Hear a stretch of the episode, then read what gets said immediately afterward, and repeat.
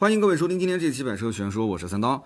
今天这期节目呢是在郑州的酒店里面录制啊。今天下午会参加一个颁奖典礼啊，是一个大巴的一个啊红点奖的获奖典礼啊。我当时也很奇怪，这个红点奖不都是给一些就我们知道的，像比方说什么德系车啊、欧洲的一些车啊，包括国内一些，比方说这个想要在设计方面 突出显示一下自己的水平的这些车企啊，给他们去颁的奖。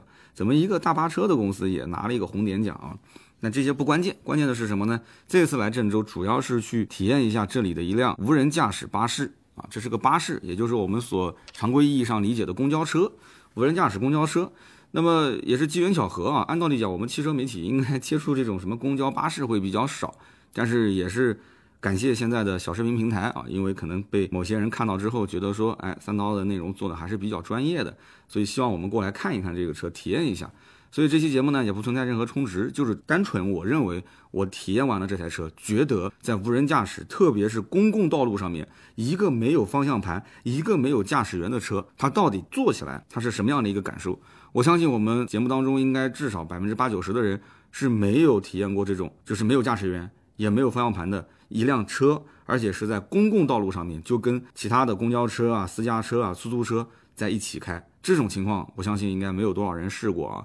那么我体验了，而且我体验了一整天，啊，早晨大概十点多钟到，然后一直到下午的四五点钟，在一个路上，然后大概前前后后开了应该有二十多公里吧。而且对于郑州当地的现在的这种情况的变化，我觉得我就是房地产啊，然后包括它的道路建设啊、高架啊，我也是重新有了认识。我大概也有一两年没来郑州了吧。那么这个地方的房子现在价格涨得真的是 让我觉得很惊讶啊。那么我们今天这期节目就好好去聊一聊这个话题，给大家也可以说一说这一台我体验的无人驾驶车辆叫小雨二点零。那么我们也可以畅想一下，就是今后无人驾驶到底会怎样？而且还有大家特别特别关心的问题啊！你现在跟我讲什么自动驾驶、无人驾驶，我都相信。但是将来一旦如果我成为一个无人驾驶车辆的车主，那么这台车如果开在了路上，它发生了比较严重的事故，请问这个责任是我来担还是这台车来担？其实这个问题啊，我觉得这次试完之后，我也有一个还算不错的答案了。所以节目的后半段，我会给大家来解释，就是今后如果我们成为无人驾驶的车主，发生这种事故之后，应该怎么去评判。那么我们先简单聊一聊这次去郑州的体验吧。那么这次去体验呢，其实让我比较惊讶的一点是什么？就是这台车子，它的无人驾驶的整个的，不管是从硬件还是软件层面上来讲的话，确实确实是比我们正常的私家车成熟太多太多了。啊，可以讲完全就是一个天一个地，可以说是吊打。只不过这款车呢，它是一个巴士，它是一个八座的一个小巴士，而且车头跟车尾长得都是一样，但是它车门是在中间啊，所以你也没办法去判断哪个车头哪个车尾。那么这个小巴士呢，也不是说今年才刚刚投放，这个巴士如果郑州当地人了解的话，应该知道在二零一九年的四月份。其实，在郑州的金融城还是金融港啊，就这个位置，已经是一九年开始开放测试了，都上过新闻的。而且据我了解，在全中国大力发展这种科技型企业的，应该有几个三个省份，一个是安徽，一个是河南，还有一个是什么？我现在记不得了。大家如果知道的话，在评论区可以提醒我一下。它是国家会投很多很多的钱，然后在这三个省份里面去建非常非常多的一些高科技的企业。所以呢，这次来河南，其实我心里面还是挺有期待的啊。就是我想看一看它到底是研究出了什么样的一个成果，因为毕竟我们平时试的都是一些大家能买到的私家车，那这种车辆，第一个你买不到，第二个就算你买得到，你也不能去开，因为它是一个营运车辆，对吧？除非你们家是开营运公司的啊。那么这台车呢，我当天应该是坐了有差不多二十多公里吧，那么全程在路上都是跟社会车辆混行。那么我们的车辆有加速啊，加到个五六十公里每小时。那再快的话，他会觉得不是很安全啊。我们速度基本上最快就五六十公里，市区的限速基本上都是六十。你只有到那种相对来讲绕城啊，或者是快速路才会给你加到八十啊。你只有到了高速才会到一百到一百二。所以市区道路基本上五六十就算比较快了啊。然后呢，加速变道，它也不是说一定要在公交车专用道里面开，它也可以变到其他的一些社会车辆的道路上。然后左转，左转其实是无人驾驶最难的，叫做无保护左转。因为左转的话，你得跟对面的直行车辆，包括跟你同时要转弯的啊大转跟小转的车辆。上期节目我们也说了，对吧？兔子左转弯跟另外一台左转弯的车，两台车蹭到了一起啊。然后还有右转，右转就很简单，没什么问题。但是右转其实你要避让的是什么？右转是要避让旁边的这个慢车道，因为很多的事故都是什么？右转的时候，因为我们是左舵车嘛，左舵车它右边的视野盲区比较大，它没有看到旁边的慢车道上面突然有个电动车过来，然后右转弯，梆就给撞了。然后包括等红灯，等红灯呢，它是提前会有一个倒计时。之前我在说那个去无锡试驾福特的探险者，其实我已经提到过这个事情了。因为探险者车上本身就有这种叫 V2X、V2I 这种功能，它就可以提前把红绿灯的秒数计算到这个车内，然后呢去做一个车辆的这种呃加减速的一个判断啊。然后就是避让行人，那避让行人这个动作一定要提前做啊，都不是说行人要过马路，你突然咔一个急刹。那整个车内的人全都飞出去了，是吧？所以呢，这个我觉得挺有意思的。大家还有最关心就是加塞，加塞的情况我们也遇到了，一会儿我再说啊。那么你要问我说，做这样的一种无人驾驶的巴士，没有方向盘，没有驾驶员，你慌不慌？我告诉各位，其实我不慌。为什么不慌？因为首先这个车车速不快，就你坐在车子里面呢，跟你正常开车体验的车速感觉是不一样的。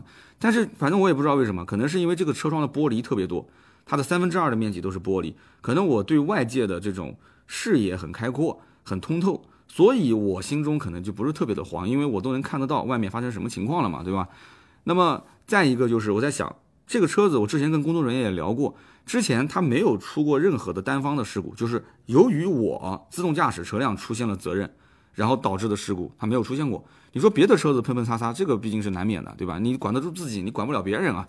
但是如果今天这台车子本身速度也不快，如果它再出现了失误，然后发生了相关的事故的话，那我不就逮到一个大新闻了吗？那我应该开心才对啊，对吧？当然了，在没有人伤的前提之下啊，如果只是碰擦什么的，那我觉得这也是一个大的新闻，对吧？无人驾驶车辆发生碰擦，由于操作失误，哎，那这挺好。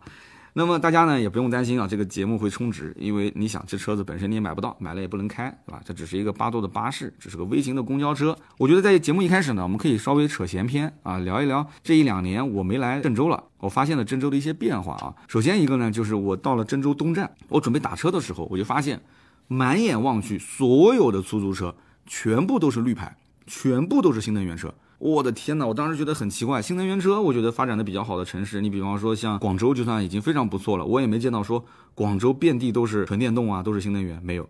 但是郑州真的我是铺天盖地看到的，满眼都是新能源。那么我打了三次出租车，三次出租车，两次是小鹏 G3，还有一次是启辰的 D60 EV 啊，就是 D D60 不就是那个换壳的轩逸嘛？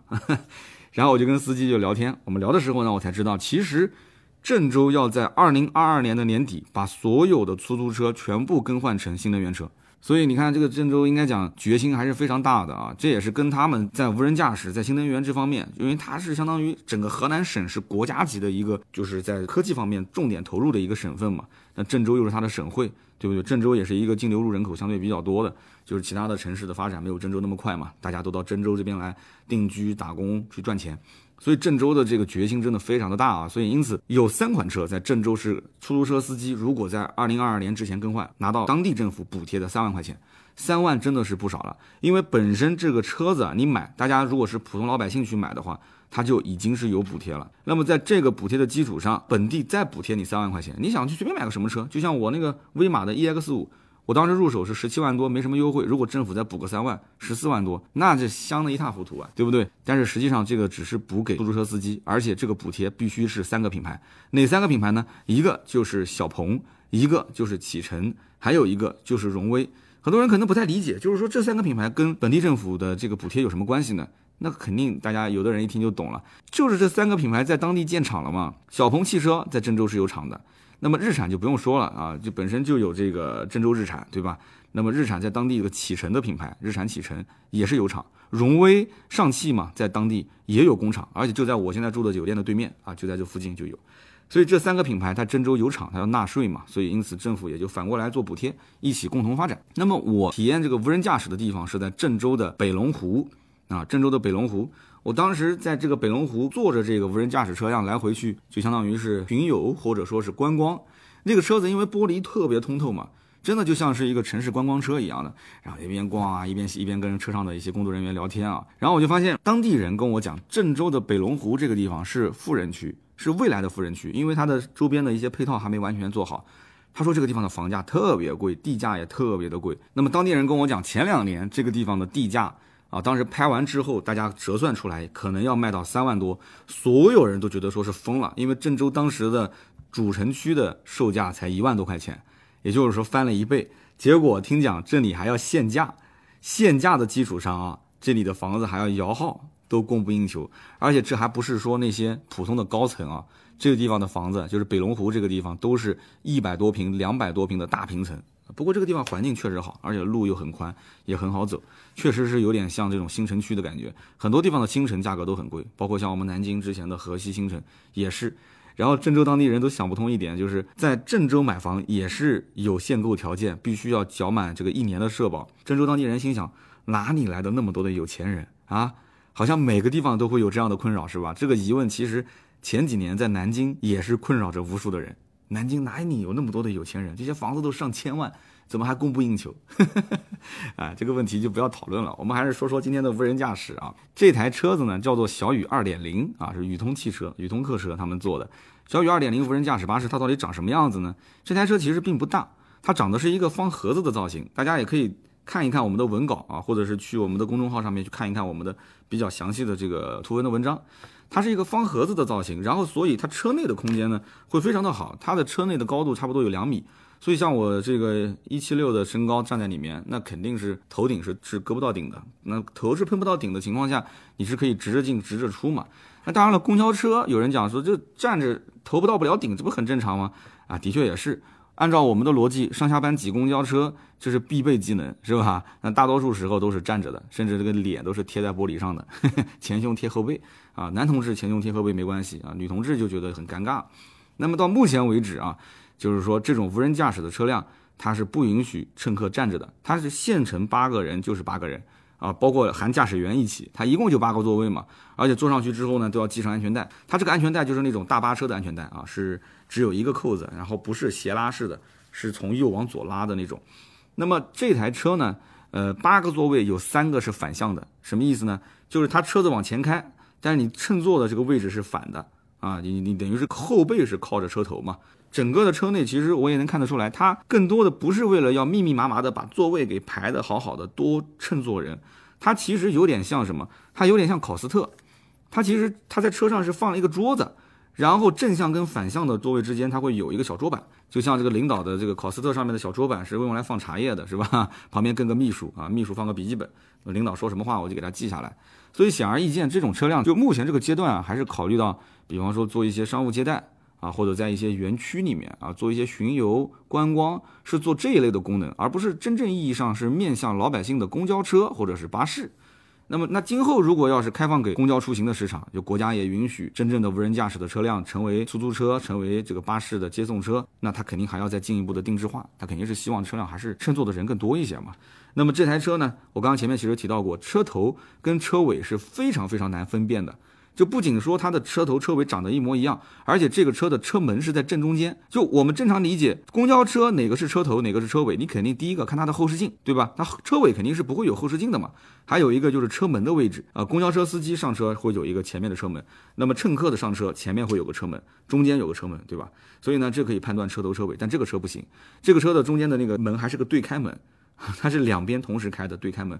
那么这台车呢，因为是无人驾驶，所以它。也不需要后视镜，所以你没有办法通过后视镜来判断哪个是头哪个是尾。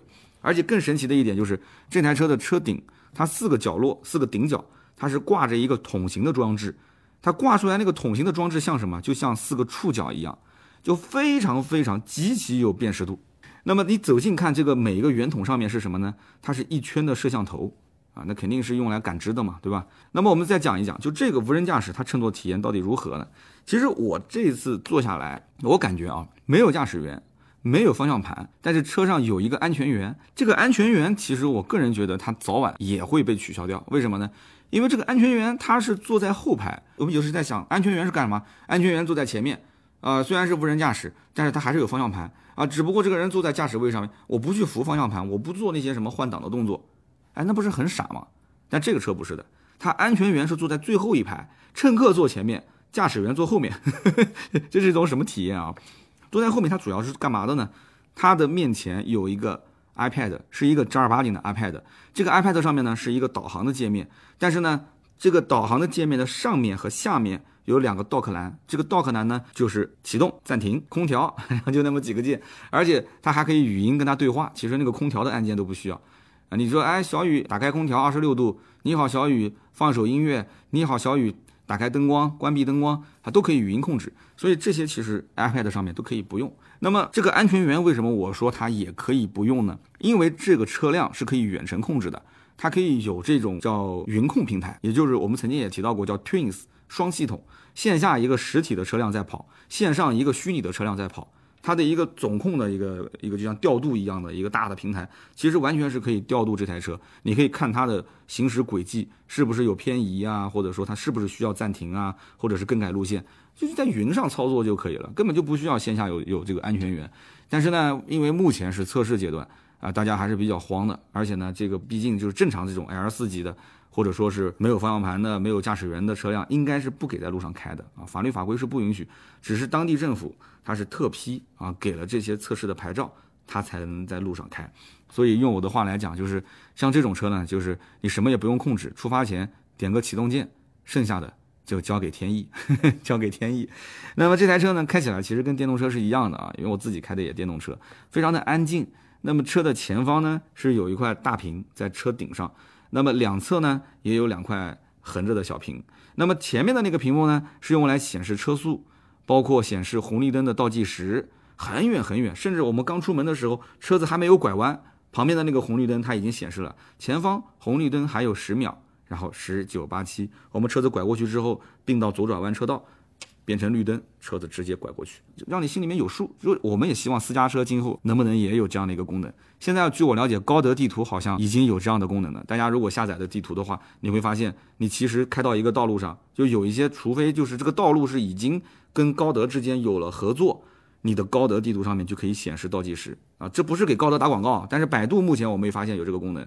啊，如果有百度的人，你可以告诉我什么时候上这样一个功能，要不然你就被高德要甩开至少一条街了啊！这个功能因为太实用了嘛。那么车子里面呢还有全景影像，你也可以看到，不仅仅是车头的位置、两侧后面的位置，三百六十度它都是可以有。然后车内的温度、车外的温度这些，两侧的这个屏幕呢，主要是显示分布的站点，还有就是它的实时的一个行进过程当中它的一个情况，然后每个站点之间你相隔有多远，它都会是一个地图的这样的一个显示。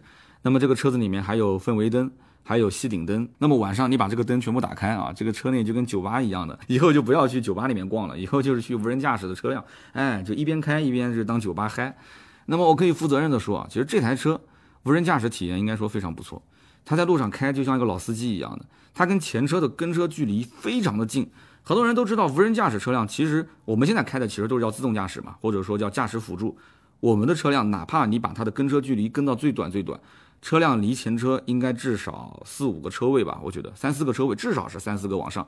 那么在这种情况下，有人觉得就很傻，因为中国在道路上有很多的一些啊，就是不太礼貌的行，就是这种行驶车辆，它可能会插队，它会加塞，所以正常的老司机可能跟前车跟的距离都会相对比较近一些。当然了，我肯定是不提倡的啊，因为你根据你的时速，你的跟车要保持一定的安全的距离，但是在中国这个道路上没有办法。很多的地方，特别是早高峰跟晚高峰，你在红绿灯的路口，你要在一个排队的路口，你说你跟前车距离保持的稍微远一点，那基本上是百分之百被人插队的。那么这个车辆我们在正常行驶的时候，发现它跟前车，包括等红绿灯的时候跟前车跟得非常的近，就我都觉得是很恐怖的一件事情。我怕他那一脚刹车没刹住啊。那么到目前为止，我看是不会有任何问题，而且它刹车刹的都比较的缓。它刹车刹的缓的主要原因是什么？第一个，它的测试距离啊，它的探测距离比较远。那么第二一个就是它因为提前已经预知了，呃下一个红绿灯的路口，它的红绿灯是到底应该减速还是很顺畅的通行，所以它对于前方的有可能出现的障碍，它其实通过计算已经计算的非常好了，所以它在判断什么时候踩刹车、踩多大的力度，它其实很清楚的。所以基本上你只要是开像这种车子，不是开了，就是你要上路的话，都是提前把你的最高的时速啊，你把它给限定好。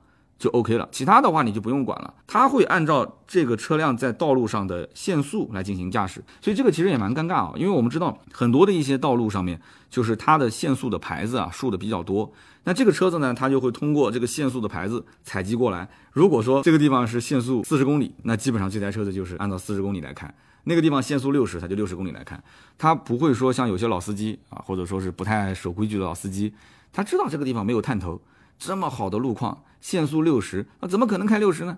一脚油门给它开到个八十，然后到下面有，比方说探头的时候，踩一脚刹车就过去了。哎，你不要跟我说什么，哎呦，你主持人在节目里面还说这些，你告诉我你有没有这么干过？如果你是个当地人，你当地的这个道路非常的熟悉，就是你上班下班的两点一线的这样的一条路，你会不会这么操作？多多少少还是会的嘛。但是无人驾驶的车辆它不会，无人驾驶的车辆它就会严格的按照这个限定时速的上限来进行行驶。那当然了，就是你也不用关心它跟车距离，你也不用关心它的减速或者是加速，它就是完完全全，如果没有障碍物，就是满着上限开；如果有障碍物，那我就减速；如果旁边有限速，那我也会减速。然后，如果这个障碍物是完完全全不动的，它不是说突然插入的话，它发现哎前面这个车子一直不动嘛，那么它就会直接变道绕开这个障碍物，再继续往前行驶，对吧？所以你看，这种无人驾驶的车辆才叫真正的无人驾驶，它相对来讲还是比较聪明的。而且我刚刚说的这些动作啊，它不是说要提前判断，然后很迟钝的到了面前，然后再进行操作，呃，刹车也很急，然后停顿也很慢，哎，然后又很傻的等了半天，明明就是一个障碍物，它也没动，它还要在那边等很久很久，然后再绕。不是的，它的判断基本上都是到了面前一看是个障碍物，绕开，继续往前开，它都是这样的。如果你再往前走，速度虽然慢一点，它也会跟着走。啊，如果实在是太慢太慢，它会不会直接绕？这个我没试过，因为我们那天试的路段相对来讲还是比较通畅的。那么我们也遇到过，包括就明明前方就是个绿灯，但是有行人横穿马路，那怎么办？他不是说到了面前咔嚓一脚急刹车，那我们就飞出去了。他是很远很远，其实已经判断出来前面是有行人了。他是由侧面的摄像头，可以说三百六十度感知。然后呢，我是绿灯，我应该是稍微提个速度往前开，但是那个行人他还是他可能要抢黄灯嘛，通过了这个路口，他其实是行人在车辆的侧面的位置，他已经是停在原地了，那他离他是比较远的距离，已经是停在原地了，是等待行人过马路，然后前方没有障碍物，他再继续行进，而不是说行人突然穿到了车头，然后咔嚓一脚刹车是没有的，而且这一幕呢，我们还用视频给他拍下来了。我们当时想跟拍嘛，啊，跟拍的时候无意之中拍到了这个镜头，有机会大家可以看一看我的视频啊，微博上我会发，还有就是像某音平台都会发。那么有人就要问了，说了这么多，这台车子它到底是怎么实现无人驾驶的？无人驾驶其实呢，也不是我吹的那么好，也或者说聊的那么好，这台车真的有那么牛吗？啊，其实说到底啊，这台车子的硬件都是大家非常熟悉的一些啊，比方说什么毫米波雷达、激光雷达、超声波雷达这些。那么，只不过这台车子它是投入运营的车辆，所以这台车子在自动驾驶的硬件上面，它的配备一定要超出我们所理解的那些私家车上的配备。你想想看，运营车辆什么个概念啊？很多的司机，如果是听我节目开运营车辆的司机，你应该知道，同样是醉驾，同样是酒驾。运营车辆的司机，他的处罚是比普通的私家车车主要重很多很多倍的，对不对？什么吊销驾照，永久不能进行这个营运，然后甚至还会拘留，因为你是运营车辆，你不是光司机一条人命啊，你车上有 N 多的老百姓啊，所以这种运营车辆，我相信它是无人驾驶的话，从上到下各级领导都很慌，他肯定是不计任何的成本去在硬件上投入。反正投入的也不是自己的钱，是吧？反正只要这个，我们就说到哪是哪了，就把硬件给它直接预埋到最高配、最顶配，然后呢，在软件方面去进行植入。软件其实说白了，就需要你不停的测试、不停的采集数据，它会越来越精准嘛。那么郑州本身这个项目，我之前就知道啊，在全国还是比较有名的。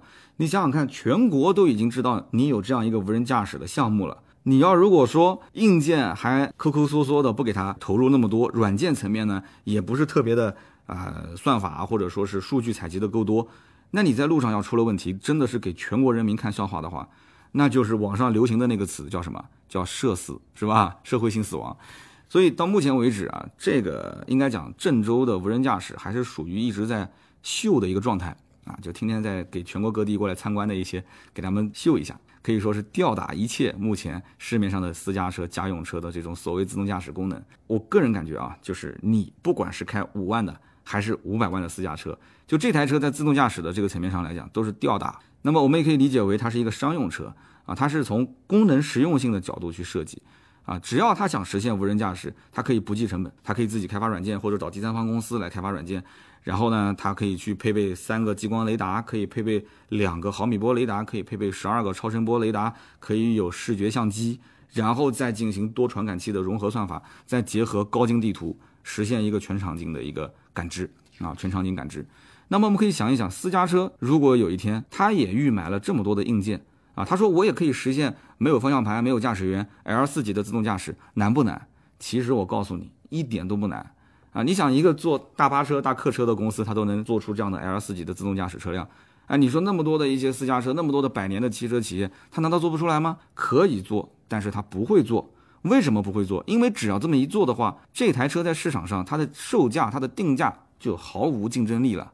哎，你会为这样的一个硬件去买单吗？你就为了一个无人驾驶，结果这台车子比其他的车子要贵，可能一倍甚至两倍，你愿意吗？隔壁老王十万块钱买的，你花了二十万、二十五万，你比隔壁老王就多了个无人驾驶，你想干嘛呢？无人驾驶天天，所以说你会发现，无论是现在炒得很火的，像华为造车，还是像小鹏即将要上市的 P 五，他们虽然说都带激光雷达，但是要么就是最顶配车型。才有激光雷达无人驾驶，要么就是需要去额外选配，而且厂家都不敢说我是无人驾驶啊，最多说是个自动驾驶。那么厂家也知道，首先这玩意太贵啊，也只有少数人真的感兴趣，愿意去用真金白银买单。那么这套硬件其实放在公交车、巴士上面就无所谓，因为它是运营车辆，运营车辆你每天只要出去跑。对吧？车轮只要转起来，它就有营收。你甭管能不能跑赢，或者说是跑平，对吧？哪怕就是亏钱，亏钱没关系啊，对吧？国家本身大力提倡发展高科技，而且交通出行这些部门，它也是老百姓的福利嘛，啊，民生的一些东西，所以它都会有一些补贴，都很正常。所以你不要问成本，不要问成本，只要有结果就行。但是大家一样还是跟我很奇怪，哪怕这些硬件全部做上去之后，像宇通这样的大巴车的企业，它从软件层面上，之前我也没听说。这个什么宇通汽车有什么自动驾驶的很牛叉的一些一些新闻，从来没出现过，怎么突然之间就一下子进入到 L 四级的无人驾驶的，没有方向盘，没有驾驶员呢？这个问题一开始我也很疑惑啊，然后到了后来我快走的时候，在他们的那个场站，就是公交车停车场的场站，我当时在那边看它的无人无人充电，它还有个无人充电功能，就是车辆它不是全程无人驾驶嘛，到最后停到车位上，它也是自主泊入啊，就无人泊入，泊入之后呢？它会停到一个就像公就像那个路灯一样的巨高的一个充电桩，那个充电桩真的我估计有最起码两层半到三层楼那么高。然后车辆停进去之后，它是无线充电啊，无人无线充电。我的天哪，就是无线充电这个技术，其实我们都知道，手机有无线充电，很多的一些车之前也做过无线充电，但是我们从来没想过，就是说在自己家的充电桩上面或者停车位上面去装一个无线充电。因为我之前也看过很多的一些文章，无线充电对于周边的环境要求非常非常的高。那除非你们家是住在山里面啊，就这座山啊，前面这块地都是你们家的，那你想怎么折腾都可以啊。但是住在小区里面你就不要想了。所以呢，我当时正在研究这个东西呢。然后这个时候从我的身后开过来一台车，这台车是一辆林肯的 MKZ 啊。有人说 MKZ 这种车有什么好看的？哎，你别急，这个 MKZ 他从我旁边路过，我就发现。这台车的车头、这台车的车顶，还有它两边的后视镜上面，都安装着那种测试的设备，啊，这个照片我在微博上也发了，视频也有，大家在我们的文稿里面也可以看得见啊，就很明显，这是一辆经过改装的无人驾驶测试车。那么这台无人驾驶测试车，它的侧面两个门上面贴着什么贴纸呢？上面写着四个字，叫做“文远知行”，文化的文，远近的远，知道的知啊，文远知行。那么我当时第一反应就是，宇通汽车肯定是委托这一家公司做的无人驾驶技术，对不对？是这家公司把它的无人驾驶技术，啊，可以说用在了这个叫宇通汽车这个公司的这些像什么小宇二点零这些车上。所以呢，后来我上网就查了一下，这个叫文远之行，这什么公司呢？这是我好像也从来没听过。我就发现这个公司呢是二零一七年成立于硅谷，然后年底十二月份就把总部落在了广州。那不用说嘛，肯定是中国这边的广州这边的政策非常好，对吧？类似这种公司在我们南京也有，它一直是在做什么呢？L 四级别的无人驾驶测试。就这个公司好像我看相关新闻，它从来没有做过什么 L 二、L 三。那么之前我也研究过关于无人驾驶的一些文章啊，就是有一些公司是认为 L 二、L 三级别其实无人驾驶或者叫自动驾驶，呃，投入研发是没有意义的。特别是在商用这种特定的环境里面，L 四级别一步到位，对于商用啊这种场景化是有非常非常大的价值。所以这种公司就直接切 L 四啊，就没有驾驶员、没有方向盘的无人驾驶。那么之后呢，是跟广汽集团啊，因为在广州嘛，就进行了一个合作，自动驾驶的这个车辆的研发。那么到了一八年，又拿到了雷诺、日产、三菱联盟的战略投资。那么到了一九年，又拿到了商汤和龙吟国际的投资。商汤这个公司呢，可以讲两句啊。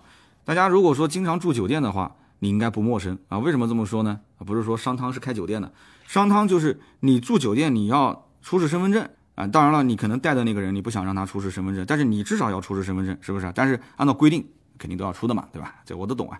那么你刷完了身份证，你需要做人脸识别。人脸识别的时候，你看一看眼前的那个机器，很多的人脸识别那个机器上面写的是什么？商汤科技。所以商汤科技应该说是做。国内这种人脸识别技术非常厉害的啊，身份认证的这种非常厉害的一家公司。二零一九年呢，啊，就是这个叫做文远之行啊，在广州拿了二十张自动驾驶测试牌照，啊，有人可能觉得也不是很多嘛，但是我告诉你，它这个数量仅次于百度，百度的无人驾驶车辆应该很早大家都知道了是吧？它在广州仅次于百度，所以呢，我当时就清楚了哦，原来是这么回事。就是这个叫做文远之行，他们是做自动驾驶的一家公司。那么他把这个技术给到了宇通汽车，所以宇通汽车它才造出了这样的一个啊无人驾驶的这个像小雨二点零的小巴士。那么自动驾驶的测试牌照对于像这种研发型企业应该说是非常非常重要的，因为自动驾驶它需要不停的迭代数据嘛，它测试的次数越多，它行驶的里程越长，它的准确率就越高。但是到目前为止，其实中国道路上按照法律法规，它是不允许没有驾驶员、没有方向盘的车上路的。因为你如果出了事故的话，就很容易说不清楚啊是谁的责任。那么你想，一方面要发展科技，另一方面又是道德跟法律啊，这两边就是有点矛盾嘛。所以只有少数下了决心要发展高科技的一些城市、一些区域的领导，他才敢去发放少量的自动驾驶测试的牌照给那些相对比较靠谱的公司。所以你想想看，这个是非常非常难搞到的啊。那么毫无疑问，其实是河南郑州这个地方啊，就是属于少数的这些想要发展高科技的一些区域。那么领导自然就会想办法去发放一些这种测试车辆的一些牌照，让他们去上路。那包括像我们体验的这种小雨的二点零啊，无人驾驶，那普通老百姓都可以预约，是吧？相当于更近了一步。那么很多人听到这里呢，可能要问，就是说这种无人驾驶的巴士听起来还行。那什么时候能在我们这些城市投入运营？那么我们将来在什么样的一些场景里面去可以体验到呢？是开放式的公交车，还是你刚刚说的这些什么机场啊、景区啊？那么实际上这种小巴士啊，到目前为止它只面向于封闭式的园区。就怎么去理解呢？因为按照规定，这个方向盘没有、驾驶员也没有的车辆肯定不能合法上路，除非是政府特批的某一个指定的路段给你做实验。啊，那是可以合法上路的。那么目前采购这种小雨二点零的，它一般都是一些工业园区啊，工业园区经常有领导来参观，或者说是园区内部的领导想要去啊视察一下，可以来用。还有就是景区的摆渡用车，还有就是机场的摆渡用车啊，像这种都是固定路线，两点一线，你不管怎么跑都是两点一线，那用这种无人驾驶车辆是合适的。所以这么一说，大家就明白了，其实无人驾驶现在还是在小范围的封闭道路做试点。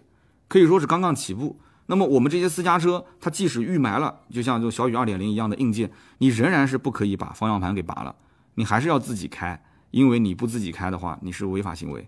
那么有人要问，那小雨二点零真的没有方向盘吗？如果有一天我要临时修改路线的话，我要在厂区内，呃，突然我要开到另外一个厂区或者开到厂区外，我不按照规定道路去挪动车辆、开动车辆，那怎么办？我告诉你，实际上这台车子。它是有方向盘的，只不过它的方向盘是藏在车厢的储藏柜里面啊。方向盘不是用来用的，是藏着的。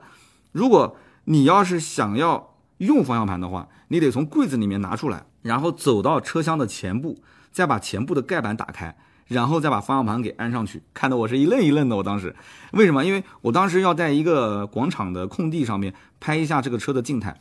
那么就需要安全员帮我去挪动这个车辆到指定的拍摄位置，要把车斜过来，后面是一栋楼，这样拍起来更漂亮一些。他就拿个方向盘从那个柜子里面，然后跑到前面去，咵嚓一下把这个方向盘给安上去。我上一次看到这样的场景啊，其实是在一次改装的聚会上面。因为那个哥们儿是改了一个快装的方向盘啊，快拆的一个方向盘，所以他就是从他的这个后视镜，就是内后视镜上面挂了个方向盘，拿下来之后，咔嚓给他一安，给安上。那么这一类车子，下面讲的这个问题就是很多人特别关心的了。如果他在路上遇到了事故，遇到了大事故，那么这个责任到底是算谁的？好，我们就说一说啊。那么很多人好奇，就是这种无人驾驶车辆，我只是个乘客啊，出了交通事故，交通事故呢，无非就是全责、无责，或者是啊对半责、主次责，是吧？那么这台车上到处都是摄像头，按道理讲，该是谁的责任，它就是谁的责任。那责任非常好判断。如果比方说我这个无人驾驶车辆，我追你尾，那这就是我的责任吗？那我赔你钱不就行了吗？所以这种车辆其实真的要是发生啊，我们假使说啊，如果真的发生非常大的交通事故，它的主要的担责的那一方是运营公司。你不管是不是无人驾驶，反正这台车子是不是你宇通公司的，是你宇通公司的是吧？那运营方是不是你宇通公司？你运营方也是宇通公司，那 OK 啊，那就是你。那如果说运营公司跟实际的生产的企业它不是同一家，那不管，那先找运营公司啊，然后你再去追溯啊。你去找你的生产企业，你说这是什么硬件的问题？是什么问题？是它的这些呃生产的质量问题？你去找他，但是你把钱先赔给我。如果真的是遇到大的交通事故的话，这个责任是非常好判定的，啊，就是按照正常的交通事故的责任判定，就无非谁来赔钱嘛？运营公司赔钱啊，运营公司赔完钱再去找生产企业。如果是生产企业的质量问题，所以大家的这个疑问呢，其实就是想知道无人驾驶车辆这台车遇到交通事故，具体是把责任落在谁的身上？落在哪个人的身上？那么谈到这个问题，其实我们也就想聊到最后一个点：无人驾驶到底离我们有多远？其实我们应该能发现，从技术层面上来讲，不管是硬件还是软件，就稍微可能还有一点点小瑕疵，但是基本都可以实现了。那么这次我是在开放道路上面，是正儿八经的社会车辆混在一起啊，去体验这个小雨的二点零无人驾驶。那么我也在反思这个问题。那今后都已经无人驾驶了，那么我们其实都是乘客，我们不是驾驶员。那么乘客不开车，只是乘车。理论上来讲，我们不应该对于车辆发生的事故承担任何责任。但如果这台车是我的私家车，这个问题就会变得稍微复杂了一些。所以我就在想，今后有没有可能出现这样的一种情况，就是私家车领域里面第一批真正投入市场的无人驾驶车辆，就是卖给你的，告诉你这是无人驾驶车辆，这是没有方向盘的，没有这个可以没有驾驶员的车辆。那么这种车，它其实不是把这台车卖给你。而是由一家运营公司统一的上牌，上完牌之后呢，它也不是租给你，不是什么以租代售，它是会给你做一个量身定制的路线，它是用运营的形式把它的服务卖给你。就是说，这台车可能每天还是停在你们家的车位上，这台车每一天还是停在你们公司的车位上，但是它卖给你的实际上是这条线路。所以换句话讲，你买的只是服务，不是车子本身。这台车本质上来讲，它只是售卖了几条或者说是一条无人驾驶的路线给你。我们举个例子，你说我定制就是这台车每天下楼，哎，然后呢停在你们家停车场，你呼唤一下车子停到你们家的楼下，然后你就上了车，上了车呢，它就一路无人驾驶把你开到了你们公司的楼下，啊，你反正非常的懒，你一一一步都不愿意走，停到你们公司的大门口，然后你直接就上电梯进自己的办公室了。那么车辆呢，就自己再停入你们公司的停车场。那么等到下班了，你再从公司的电梯下来，走到大门口，车辆呼唤出来上车，停到你们家楼下，你上楼，车子再停回你们家的车位。它就是给你定制了这么一个场景而已。你是不可以人为的去修改路线的。你说我临时想去看看我的，对吧？这个前任女朋友的话，啊，不可以。这个路线它没有提前设定。因为你这可能前面有好几个不同的女朋友，对吧？你这是 A B C D E F G，那你就去定啊，那你就去定不同的路线呗，对吧？你说我要从公司去女朋友家，我从我们家去女朋友家，那你要看你怎么定，必须是两点一线的去定这个位置。可能刚开始的第一阶段无人驾驶，它可能售卖的就是服务。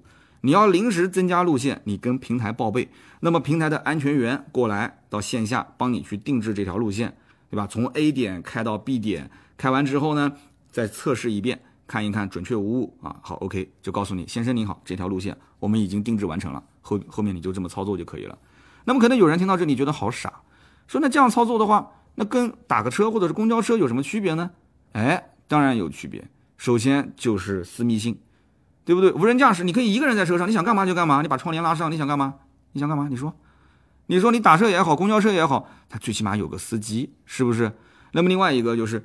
公交车它是在马路边上一站一站的停靠，这种定制路线的无人驾驶车辆，哎，人家是可以做到真正的从你们家楼下到公司楼下是点对点无缝对接，对不对？只不过这个车子不能开到你的办公室门口。将来如果说电梯也变成无人驾驶可以上去的一个电梯，那以后这个车子可以直接开到你们公司你办公室的门口，直接开到你座位上吧。有的人实在是太懒了，下了车就想坐到办公椅上，那行，那就以后再把这个楼改造一下嘛。你反正你要有多懒，你只要付足够的钱，你这个楼是你们家建的，你也可以建成这样啊，对不对？点对点。那么公交车还有早班跟晚班的限制，有的时候加班了啊，很晚才下班，公交车都没有了，地铁也没有了，那怎么办？是不是？你只能打车。但是这种车辆呢，你可以私人定制车辆的路线，你想什么时候走就什么时候走，你想什么时候用就什么时候用。对不对？那如果说你们家离公司很近，那你可能没有感觉，你觉得说他妈骑个电驴都可以了，我要什么无人驾驶干什么呢？但是你想一想，很多一些北上广的一些这些听友啊，每天上班可能一个单程就是五十公里，甚至是一百公里，他下班再开个五十公里，甚至一百公里，然后他还要去，可能是个早晚高峰期啊，会有这种堵车的路线，它是固定路线没有错，但是它开的非常费时费力。啊，心力憔悴。但是你想想看，如果有这种无人驾驶的点对点的定制路线车辆，我只是买它一年的服务，哎，我定制一台，你每一天你甭管什么早高峰，什么三环四环五六七八环，你管它呢，堵就堵呗，我就在车子里面睡个觉，对不对？玩玩手机，看看电影，什么路上一个小时两个小时，那我还巴不得你路上一个小时两个小时呢，我可以多看一部电影，是不是？我可以多玩一会儿，刷刷手机嘛，打两把游戏，这时间过得很快。车子让他自己开，相当于这就是我定制的一台出租车，或者说我定制的一台地铁。哎，这种感觉是不是很好？弄一台，是不是幸福感大幅的提升？那么最后呢，回到我们的主题上来讲啊，主题上，也就是说最关键的一点，那就是咱们只要购买的是服务，不是购买这个车辆本身。那么这台车的它实际的归属权，它的责任方是谁？是运营公司。那么如果这台车在路上，你正在玩着游戏呢，你看着电影呢，你睡着觉呢，哐当一下给撞了。那我请问，责任是由谁来承担？这不是很多人在思考的问题吗？无人驾驶车辆今后在路上出了问题了，谁承担？肯定是运营公司啊，平台啊。我买的是服务的费用啊，平台承担，你再去追溯生产企业嘛，这跟我不相干。很有可能平台跟生产企业就是一家。我们顾客是什么？我们顾客是上帝啊，我买的是服务啊。而且我要如果受伤了，那我还要找你平台去赔医药费呢。那平台肯定也要讲，你在这种车辆，请系好安全带。你系好安全带的情况下，你要再受伤。重大事故，那我还是会赔你的，所以这个逻辑我觉得是没有毛病的。今后的保险公司也会做相应的变更，就是像这种无人驾驶车辆，如果是运营车辆，真的是投放到先是公共区域，就比方说是投放到出租车、公交车，将来再进入到私家车的领域，它的保险条款肯定也会跟着变。所以今天我们聊了那么多啊，在郑州去体验了一个真正的没有方向盘、没有驾驶员的无人驾驶车辆。那么三刀呢，也是思考了很多，跟大家进行分享。那么节目最后，我也是畅想了一下未来的一个画面，就是无人驾驶到底进入我们的家庭还会有多远啊？现在大家开的都是燃油车，现在讨论的问题都是燃油车还是电动车啊？我不要电动车，我肯定不会买的，续航太短，我只买燃油车。我告诉你，再过两年，你可能考虑的就不是什么燃油车跟电动车如何选的问题了，你考虑的可能就是无人驾驶车辆和有人驾驶或者说是半自动的车辆，你应该买哪一款？这才是你真正纠结的问题点。那么节目最后呢，也欢迎各位在我们的评论区留言啊，一起聊一聊你对于无人驾驶的一些理解。我们也会在每期节目的下方留言区抽取三位，赠送价值一百六十八元的芥末绿燃油添加剂一瓶。好的，下面是关于上期节目的留言互动环节。上期节目呢，啊，我们聊的是就是杭州富阳的网约车跳车事件。那么很多人说我蹭热点啊。其实热点呢，我觉得蹭蹭也挺好。但是呢，如果按照优先级，很多人觉得三刀你还是应该先聊人物传记啊，品牌历史故事很有意思。然后呢，再聊一些新车，然后呢，再聊一聊自己身边的一些故事。就像我今天分享身边的故事，这些呢应该是你的主次线啊，是你的优先级。我说的这个优先级应该是没毛病吧？大家也可以在评论区告诉我。但是呢，你要说你说那些热点事件啊，我其实不是很感兴趣。那我觉得我也认可啊，我也认可大家提的这个建议。那么今后呢，我也要反思，好好的去迭代一下我的产品。那么首先，第一位听友叫做皮皮虾他表哥啊，他说三刀，哎，我听了你说的这个故事啊，特意还去看了一下那个微博。他说这个女孩子写整个事故的发生经过写的太细太细了，这种太细太细的描述会让人反而怀疑，在那种特别紧张的氛围之下，对吧？他又是受了伤啊，然后又很又很慌啊。他说这种你。前面感觉司机是有问题的，但是后来听到这个女孩的描述之后，又进行了一个反转，所以这就说明这个女生可能是有一些有一些这个自己的妄想啊，一点点小事吓成了这个样子。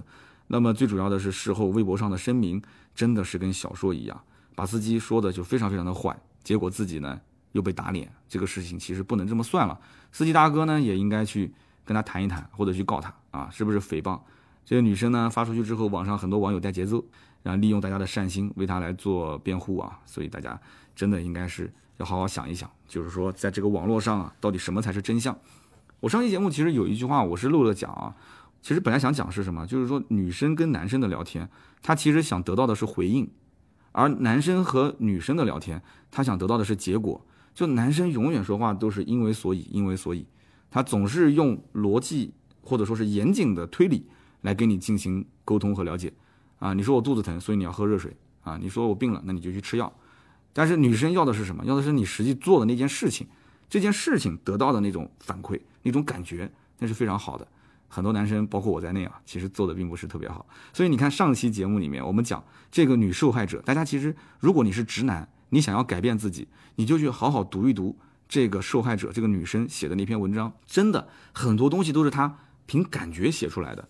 我们节目曾经出过一期维权的那个非常牛叉的哥们儿，对吧？我们南京本地的。然后这哥们儿当时上我节目的时候，你会发现他是一个标标准准的钢铁直男。他的任何事情，我要是如果维权的话，我绝对不在事实的基础上去增加任何额外的我的想象的东西，我就只是以事实说话。甚至于他更夸张的是什么？我如果要维权，我不仅仅说的是事实，而且是有证据的事实。我说的每一个字，每一个逻辑，我都能拿出证据来证明它。哎，你维权你这样做是没有问题的，所以这个女生她就不行啊。她这个女生她讲的很多东西都是，就是她自己想出来的。她当时可能是想搭讪，她当时什么什么，我当时脚都伸出去了，很多都是想出来的。维权不能这样，维权一定要以自己的实际的证据去直接让她导出一个结果，导出一个你想要的结果。你怎么维权？你维什么权？你要什么样的一个赔偿？但是这个女生就不是，所以大家去读一读，你再看一看那种官方的那个文案，官方的文案等于是直男。这个女生的文案就相当于是一个很感性的一个女孩子，你以后的说话风格，你要像这个女孩子，或者说你要理解她、懂得她，你把她的这个逻辑理清楚之后，给她回应，那我觉得会好很多。那么下面一位听友呢是叫做豆沙包嘿嘿嘿，他说三刀，我是安徽安庆的一个出租车司机，我平时如果生意差的时候会接一些滴滴平台的单子嘛，他说我真心觉得这些软件自带的导航。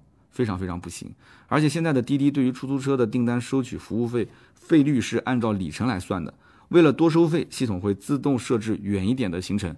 那么按道理说，我们也想走远一点，这样收费更多。但是我们这种三四线城市你是不太了解，它没有什么外地人口。你要如果真的按照导航来走，他们要投诉你绕路，所以我们都是按照习惯的路线走，基本上不按导航走。那么外地人来了也就这样，他们会误会，就是说。哎呀，你这个导航总是偏航是怎么回事？你是不是绕路了？但是对方如果说我就要按照导航走啊，只要不是非常严重的堵车，那我也是乐意的，因为按照导航反而是绕路的，反正是小城市，就是绕嘛也绕不了几块钱。他说我开出租车已经四五年了，我是零投诉，我的秘诀就是多沟通，多装傻啊！你花钱，你聪明，你就是弱智，你也是聪明。哎，这个出租车司机朋友真的，最后这两句话是经典啊。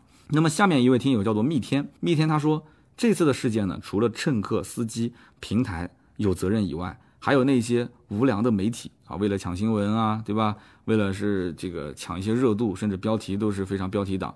他说这些媒体是不是也有一定的责任？现在的人与人之间的极度的信任缺失，应该说和这些媒体是不无关系的。所以呢，三刀，你只陈述事实，不加以评论的做法，我是大赞的。